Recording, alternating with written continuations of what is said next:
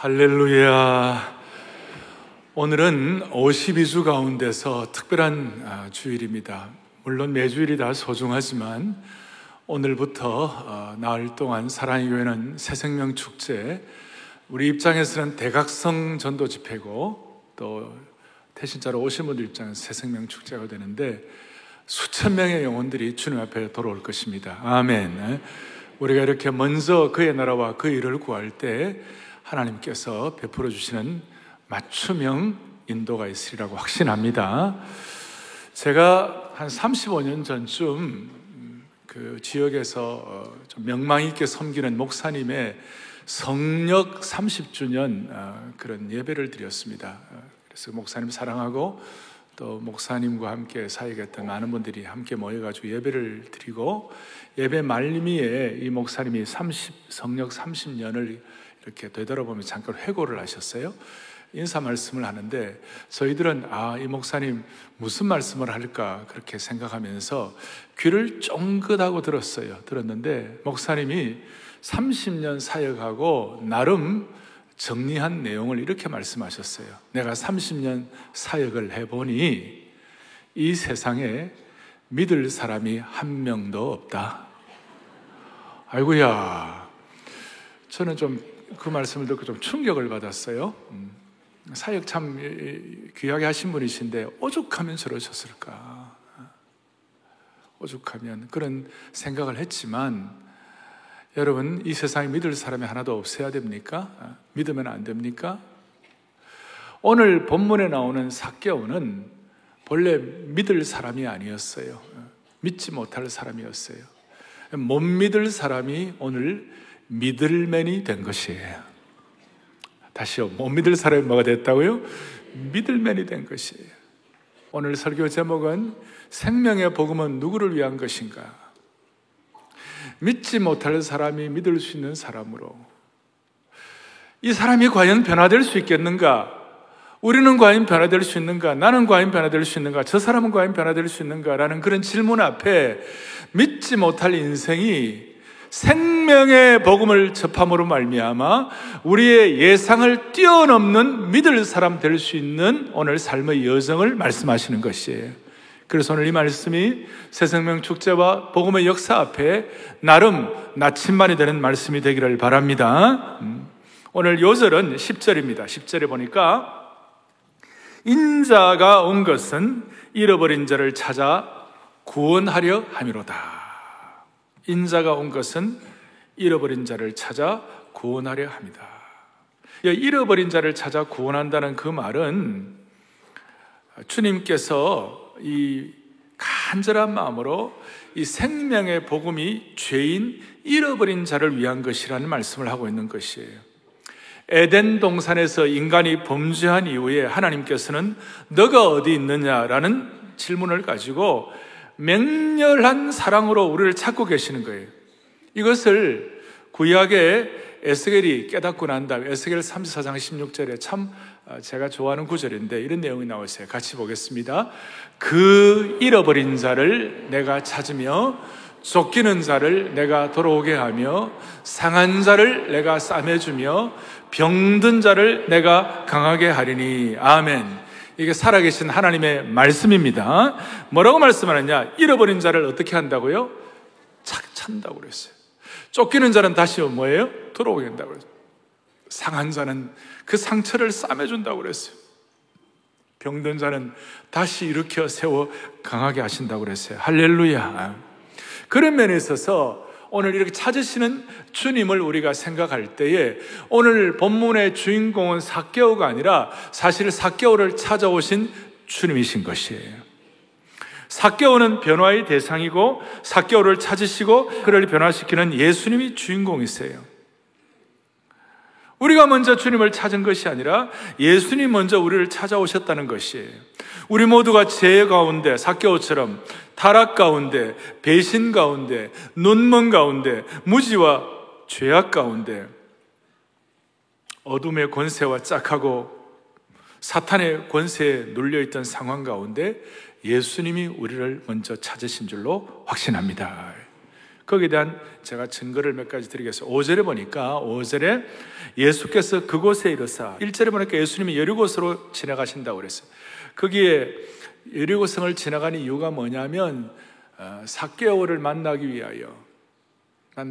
그리고 주님 뭐라고 말씀하시느냐, 예수님께서 그곳에 이르사 look up, 주님께서 삭개오를 쳐다보시고, 지금 삭개오가 어디 있냐면 돌 무화과 나무에 올라가 있어요. 키가 자그만해가지고 예수님이 온다는 소식을 듣고 예수님은 눈먼 자를 고치시고 병자를 고치시고 귀신을 쫓아내시고, 그 소문을 앞에 18장에 있는 내용들을 다 듣고 삭개오가 간절한 심령으로 갈망하는 마음으로 돌 무화과 나무에 올라가가지고 주님 좀 만났으면 좋겠다, 뵀으면 좋겠다, 이런 마음을 가지고 올라갔는데 주님께서 삭개오를 향하여 그의 얼굴을 쳐다보시고, 삭개오 야 속히 내려오라, 내가 오늘 너희 집에 유하여 하겠다.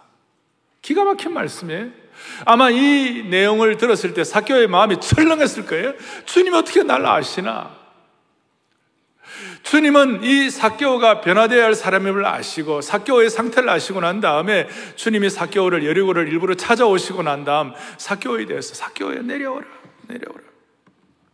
그리고 내가 오늘 너희 집에 유하여야겠다. 영어 성경 보니까 I must stay. 내가 정말 간절한 심정을 가지고, 내가 강력한 의지를 가지고 내가 너를 향하여 오겠다. 삭개오를 향한 주님의 계획과 삭개오를 향한 주님의 간절한 목자의 심정이 나타나 있는 것이, 나무 위로 올라보시면서 그 눈빛을 가지고, 삭개오야, 내가 오늘 너희 집에 유하여야겠다. 이 말은, 내가 오늘 너희 집에 유하여야 하겠다는 이 말은 오늘이 너희 날이다, 그 뜻이에요. 다시, 오늘이 누구의 날이라고요? 너희 날이다. 오늘이 나의 날이야. 오늘이 너희 날이야. 오늘이 우리의 날이야. This is your day. 이게 한국말로는 조금 어감이 좀 어떨지 모르겠습니다만은 영어로 보면 오늘이 너희 날이야. 내가 오늘 너희 집에 유하여야 하겠다. 그동안 너의 생에 수많은 일들이 있었지만 오늘이 너의 정말 중요한 날이야. 왜 오늘 주님께서는 삭개오의 일을 말씀하시고 삭개오의 입장에서 오늘이 나의 날이야, 오늘이 내 날이야 라고 할 수 있었던 이유가 뭘까요? 그 근거가 뭐예요? 삭개오는 본래 여리고성의 앞에 나왔지만 세리장이었어요. 이 여리고라는 도시는 지금도 아름답지만 고대의 정원이라고 불릴 정도로 아름다운 도시였고, 그리고 거기에 아름다운 수로들이 있었어요. 그런데 겉으로는 아름다운 도시였는데 거기에 세리장으로 있었다는 것은 삭개오가 로마 정부와 결탁을 해가지고 세리장이었는데 어느 정도의 세금만 제출하고 나면 자기가 착취하는 그걸 가지고 인센티브를 얻을 수가 있었어요. 그러니까 상당히 부자였고 부유했었어요. 근데 그 마음은 너무나 어둡고 힘들었어요. 왜냐하면 당시에 세리는 사람 취급 못 받았어요. 돈은 벌었고 자기 나름대로 어떤 뭔가를 이루긴 했지만 세리와 죄인과 창기는 동렬반열에 서 있었어요. 그리고 이 세리와 창기와 죄인은 제일 큰 힘든 것이 뭐냐면 회당에 들어갈 수가 없었어요. 그러니까 거의 왕따당한 수준이었고, 겉으로 물질적으로 이런 것들은 풍요했습니다만은 백성들 앞에서 매국노요, 배신자요, 증오와 질시의 대상이에요. 손가락질의 대상이었어요. 그러니까 함께 밥 먹으려고 하지 않고 인사조차 주고받지 않았어요. 돈은 엄청나게 벌었지만 고독하게 살아있어요. 누구도 그와 함께 교제하러 들지 않았어요. 다시요, 왕따 인생이었어요. 가장 힘든 거는 지금 말씀한 대로 회당에서 예배 드릴 수가 없었어요. 겉으로는 부자고 잘 나갔지만 영적으로는 깨어지고 조각난 인생이라고 말할 수 있어요. 돈은 얻었지만 사람은 잃어버렸고, 권력은 얻었지만 사람의 마음은 잃어버렸어요. 삭개오의 내면에는 많은 죄책감과 죄의식이 가득 차 있었어요. 그러니까 하나님 앞에 예배드릴 수 없었으니까. 여러분, 누가복음 앞에 18장에 오면 세리가 나오죠. 멀리서 안에 들어오지도 못하고 멀리서 쳐다보면서 하나님 나를 불쌍히 해달라고 그럴 정도로 세리의 입장은 힘들었죠. 그러니까 여러분, 예배를 못 드리니까 용서받을 기회가 없는 거예요. 예배를 못 드리니까 자기의 죄 문제를 해결할 계기가 없었어요. 회당에서 예배를 못 드리니까 하나님의 임재도 경험할 수가 없었어요. 따라서 자연스럽게 삭개오의 목마름과 갈증과 그 영적 피폐함은 말로 다 할 수가 없었어요. 겉으로는 세리장이고 돈도 많고 잘 나갔지만 예배드릴 수 없어서 영적인 소외자였어요. 겉으로는 멋있게 옷을 입고 품위가 있었지만 그의 영은 품위를 가질 수가 없었어요. 그런 삭개오에게 오늘 내가 너희 집에 유화해야겠다. 오늘이 너희 날이 될 것이다. 여러분과 저는 생애를 돌아보면서 나의 날이라고 할 수 있던 것이 언제 있었어요? 어떤 사람은 자식이 원하던 대학에 합격해가지고 합격증을 갖다 줄 때 부모 입장에서 나의 날인가요? 암으로 고생하다가 완치 판정을 받았을 때 오늘은 내 날이다. 뭐 그렇게 할 수 있지 않겠어요? 원하는 이 직장에 들어갔을 때 신랑과 신부가 서로가 잘 준비해가지고 기대하던 결혼을 했을 때 오늘이 나의 날이다. 그런데 이 오늘이 나의 날이 며칠 가겠어요? 일주일? 한 달? 1년? 2년을 넘게 가겠어요? 이야, 오늘이 나의 날이라고 한 것이 인생은 그게 며칠이나 가겠어요? 그런데 오늘 주님께서 삭개오를 만난 이후에 삭개오는 그의 날이 되고 그것이 그의 생애 끝까지 간 줄로 믿습니다. 그러니까 오늘 제가 드리는 이 복음의 핵심이 분명하게 선포되고 이것이 되기만 하면 삶의 여정이 있으니까 삶의 굴곡도 있고 여러 가지 환경 차이가 있을지도 모르지만 그러나 오늘 이 말씀이 진정 와 닿고 이것이 내 것으로 고백되어지고 확신되어지고 선포되면 겉은 파도가 있고 힘들지만 기본적으로 그의 인생은 날마다 나의 날이 될 수가 있는 것이에요. 복음이 그만큼 강력한 것이에요. 교회도 마찬가지예요. 생명의 복음이 힘차게 선포되는 한 나름 힘들고 어려운 거 있을 수 있지만 그러나 근본적으로는 교회는 날마다 잔치하는 곳이에요. 날마다 나의 날이 되는 줄로 믿습니다. 그래서 우리가 오늘 신앙공식 하나를 얘기하면 영혼의 갈증과 갈망이 삭개오가 얼마나 갈증이 많았겠어요. 갈망이 있는 사람에게 예수님이 먼저 찾아오시면 주님은 오늘을 나의 날로 만들어주시는 것이에요. 이걸 꼭 기억하셔야 돼요. 한번 읽어보겠습니다. 주님은 영혼의 갈증과 갈망이 있는 사람을 먼저 찾아오셔서 오늘을, 다시 한번 오늘을 나의 날로 만들어주시는 것이에요. 오늘을 나의 날로 만들어주시는 근거가 무엇인가? 다시 한번 10절의 공식을 찾겠습니다. 인자가 온 것은 잃어버린 자를 찾아 구원하려 함이니라. 네 단어는 인자라는 단어, 잃어버린 자라는 단어, 그 다음에 찾는다는 단어, 그 다음에 구원이라는 단어. 저 인자는 단순히 사람의 아들이 아니에요. 그 사람의 아들.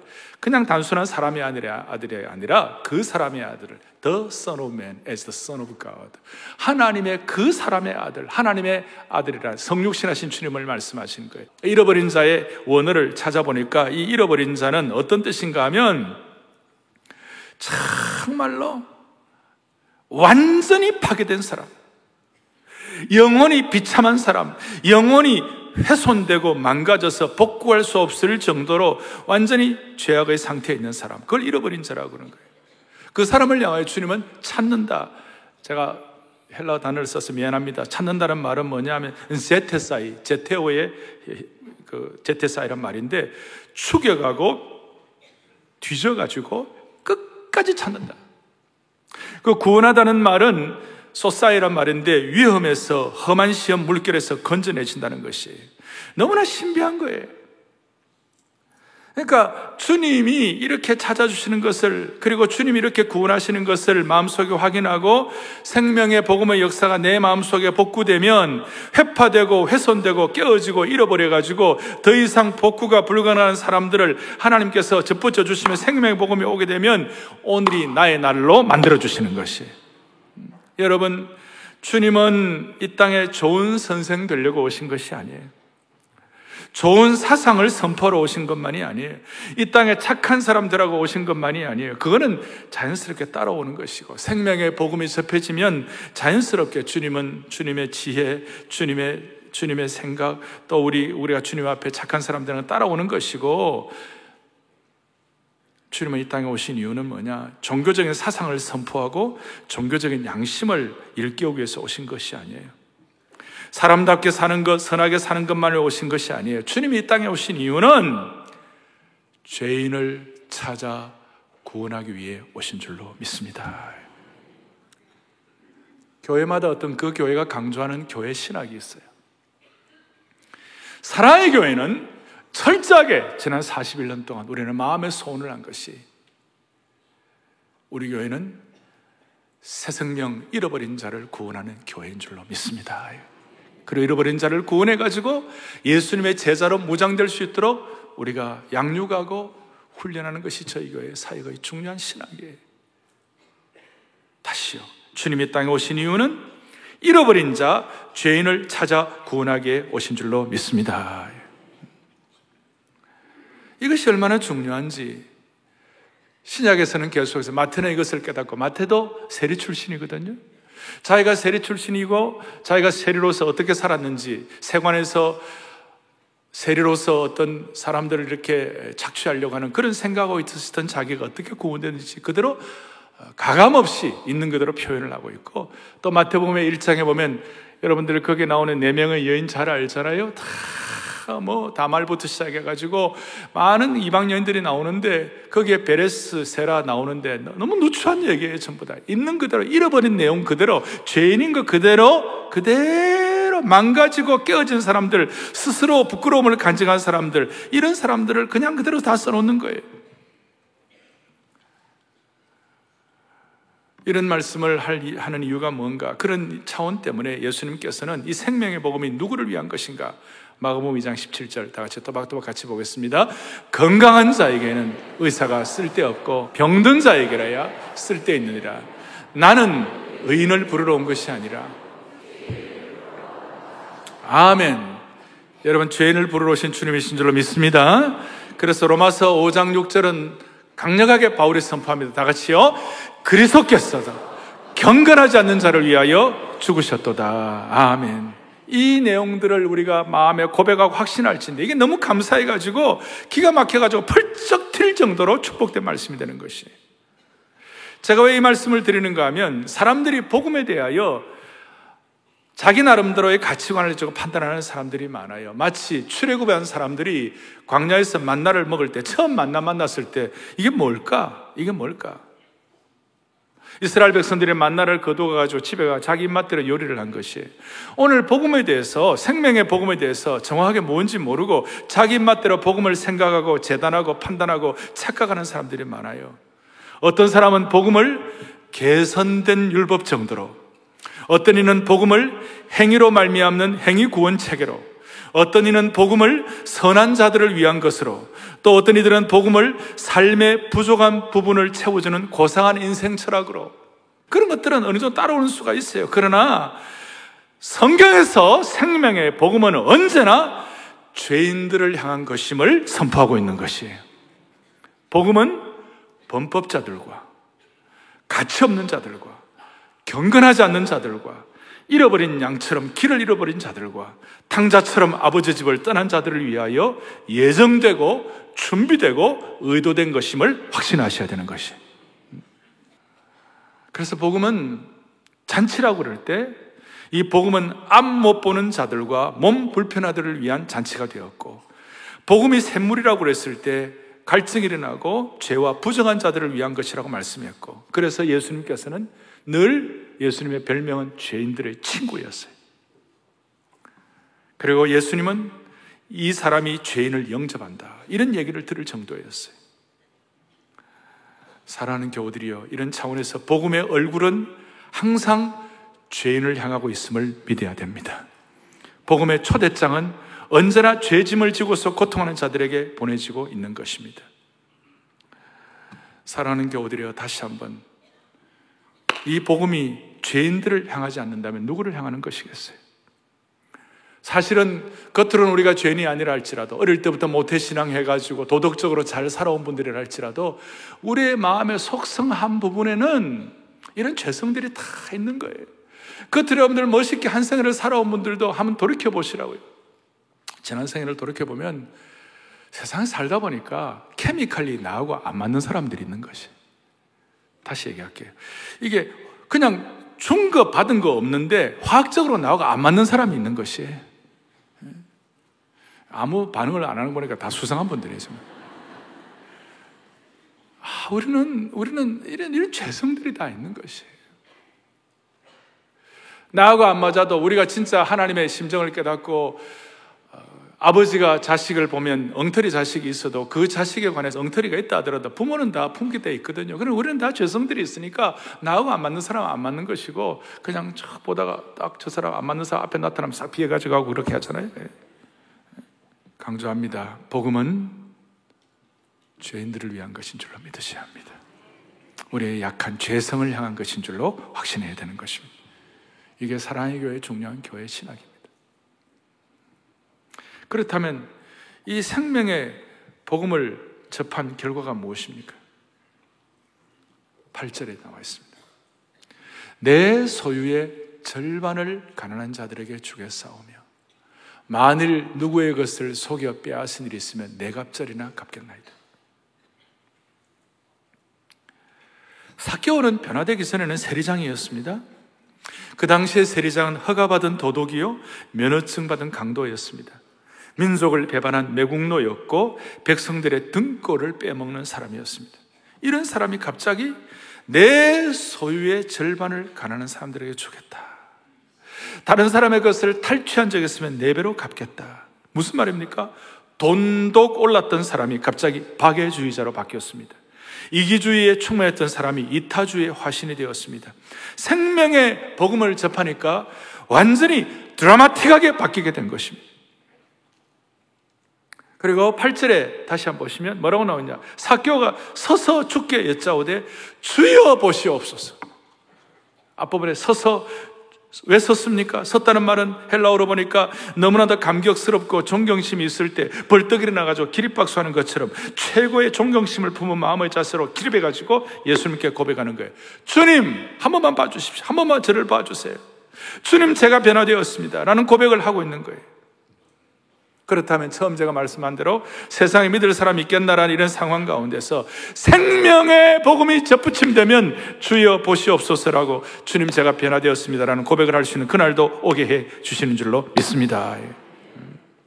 그리고 주여 보시옵소서 삭개오가 고백하는 이 말 가운데는 예수 믿고 생명의 복음이 접해지고 난 사람들에게는 대체적으로 두 가지 공통된 변화가 나타나는 거예요. 첫 번째 변화가 뭡니까? 주여 보시옵소서. 저를 따라하겠습니다. 주여 보시옵소서.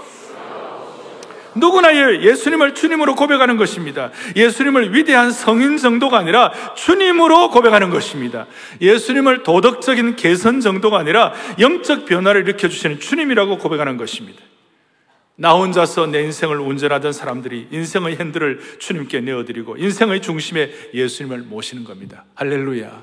삭개오뿐만이 아니라 베드로도 동일했고 니고데도 동일했고 바울도 동일했고 한국교회뿐만 아니라 세계교회 영적으로 변화된 사람들 모두는 다 공통적으로 고백하는 것이 뭐냐면 주여 보시옵소서.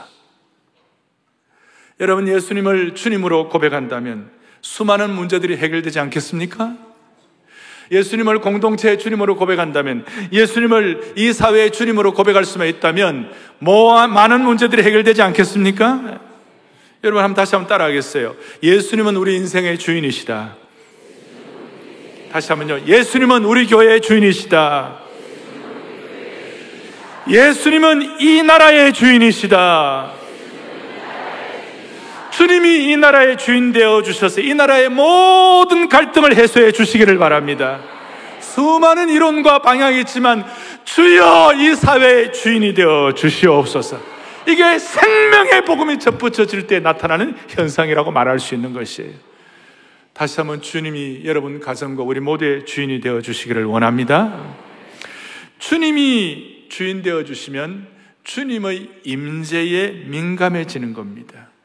주님이 나와 함께하는 것이 최고가 되는 것입니다. 그렇게 해서 6절에 삭개오는 즐겁게 주님을 자기 집에 모셨습니다. 즐겁게 예수님이 자기와 함께 하심을 참으로 기뻐한 것입니다. 매일매일 잔치가 되는 것입니다. 한 번 더 제가 강조합니다. 인생살이는 파도도 있고 여러 가지 곡절이 있지만 예수님이 주인이시다. 생명의 주님을 접붙임 받고 생명의 주인을 통하여 삶의 변화되는 고백을 주님 앞에 하고 이것이 은혜가 되어서 내 삶의 토대가 되면 삶의 약간의 기복은 있지만 기본은 내 삶은 날마다 잔치가 되는 것이에요. 주일마다 잔치하는 것이에요. 모든 교회 사역이 잔치가 되는 것이에요.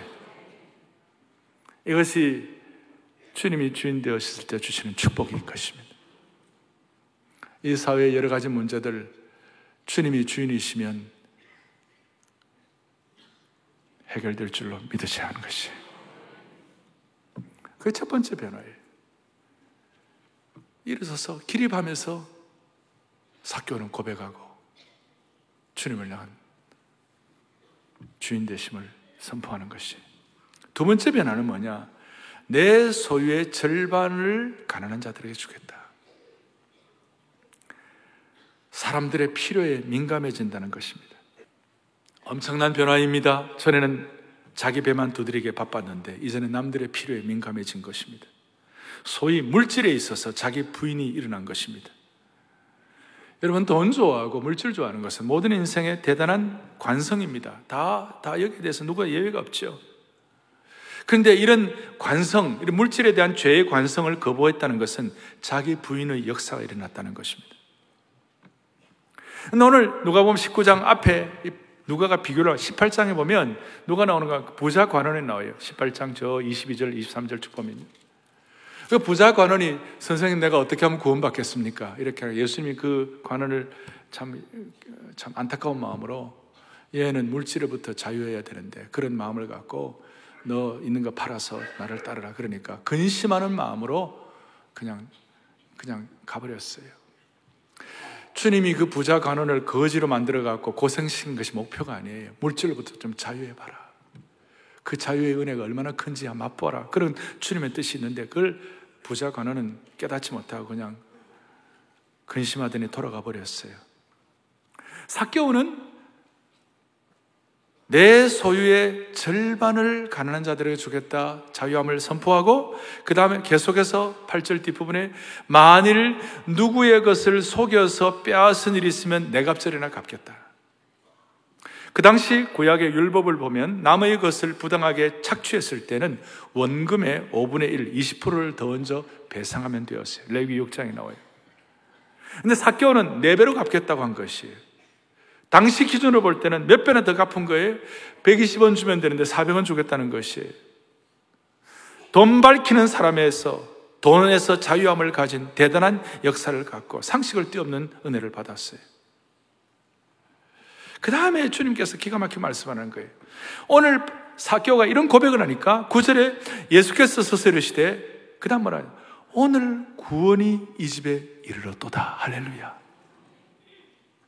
삭개오가 이런 고백하니까 주님께서 야, 너 정말 좋은 아이디어야. 너 정말 잘했어. That's good. 이렇게 말한 것이 아니에요. 너 정말 잘했다. 괜찮다. 이 정도 말씀하신 것이 아니에요. 이런 고백을 하니까 주님 뭐라고 말씀하시는가? 오늘 구원이 이 집에 이르렀도다. 할렐루야. 오늘 구원이 이르렀다. 좋은 생각 정도가 아니에요. 구원이 이르렀도다.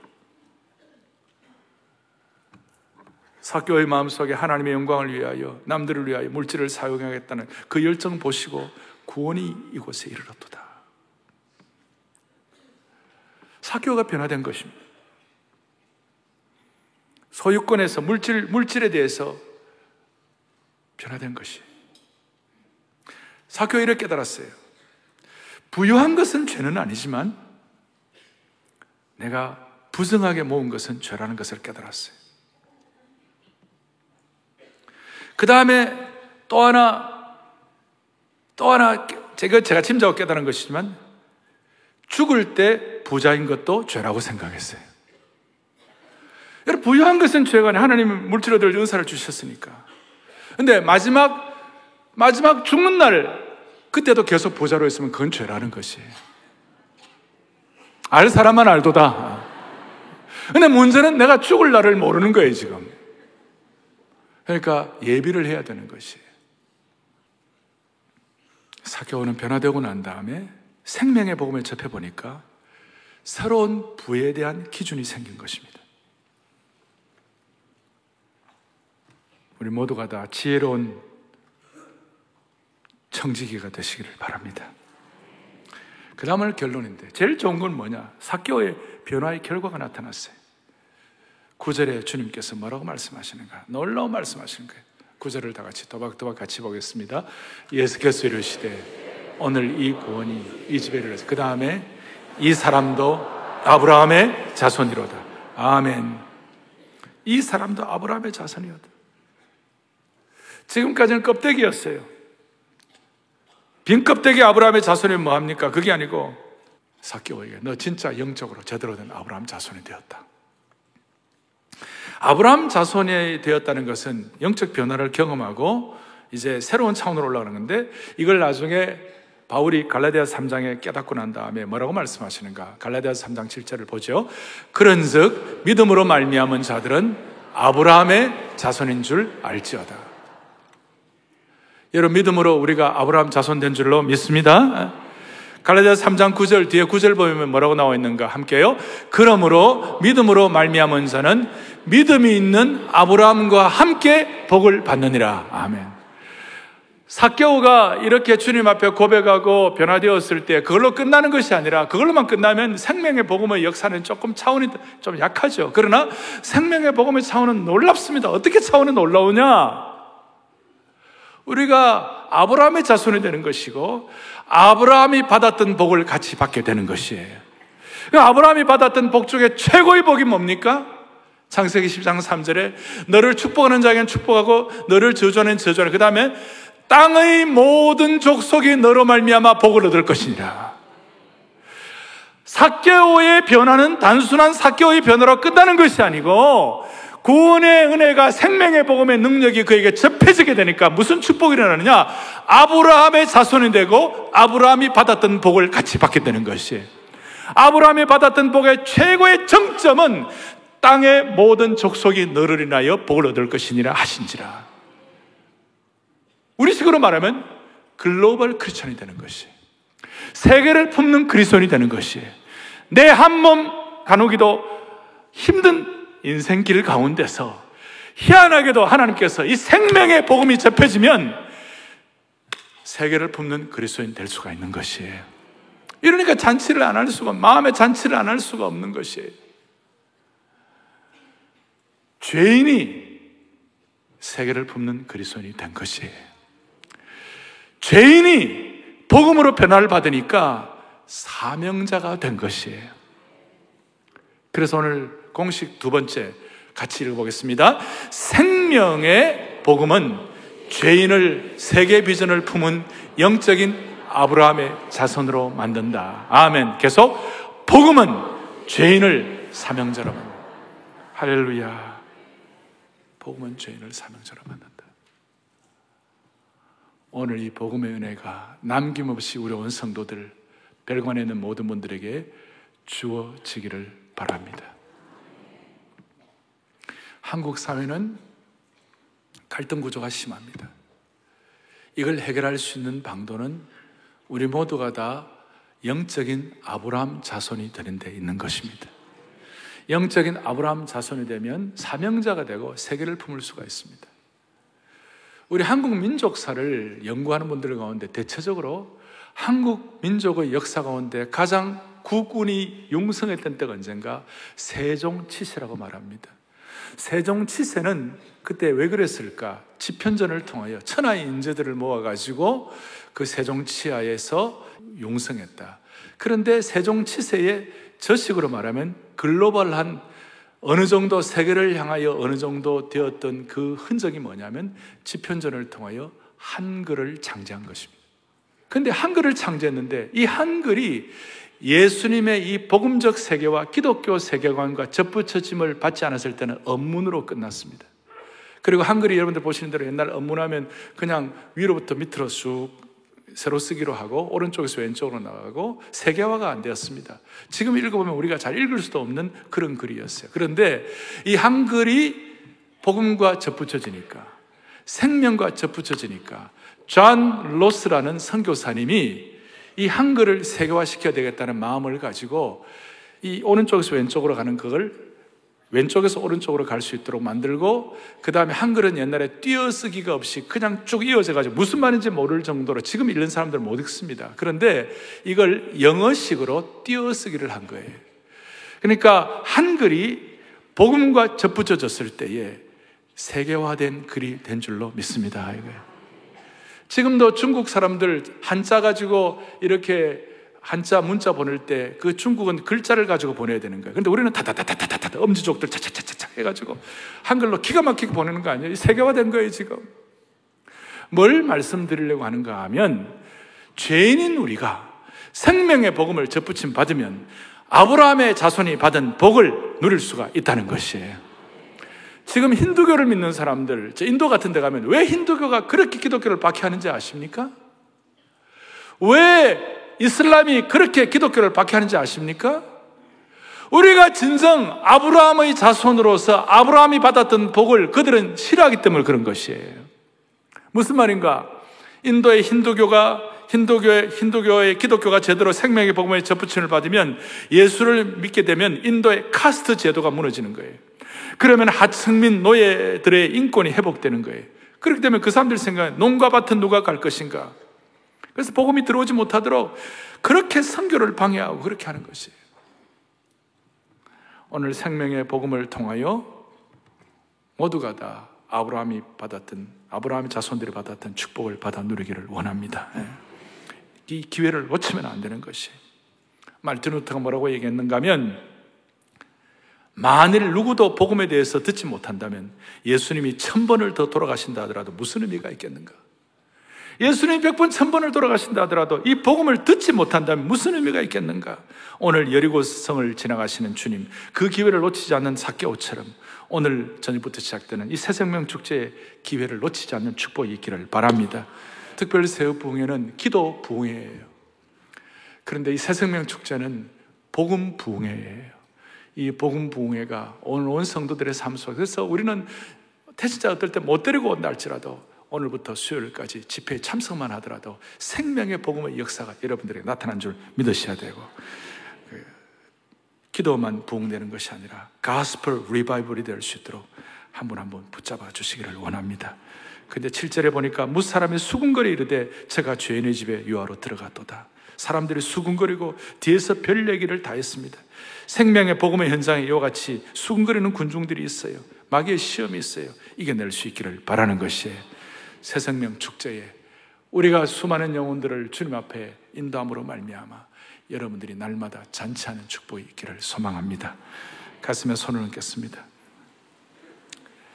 주님 감사합니다. 이렇게 아름다운 생명의 복음을 깨닫게 하시는 주님을 찬양합니다. 우리가 먼저 이 복음의 생수에 온몸을 목욕하게 하여 주시옵소서. 오늘부터 시작되는 새생명축제를 주님의 손에 의탁합니다.